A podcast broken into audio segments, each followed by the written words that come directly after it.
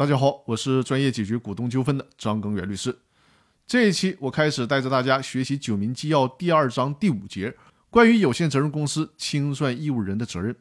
对于这一节，咱们先看看最高法院是怎么说的。以下是原文啊：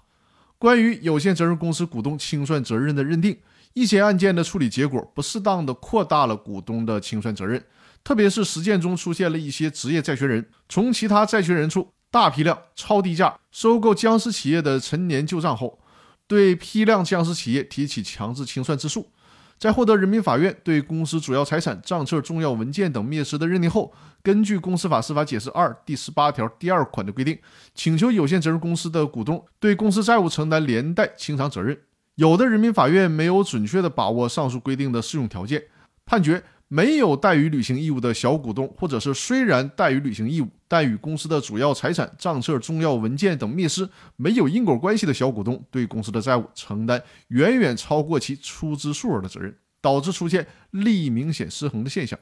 需要明确的是，上述司法解释关于有限责任公司股东清算责任的规定，其性质是因股东怠于履行清算义务，致使公司无法清算所应当承担的侵权责任。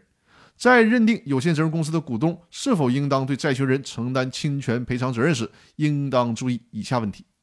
这是关于第五节的表述。接下来呢，最高法院就针对这些问题，分别做了第十四条、十五条、十六条三条的规定。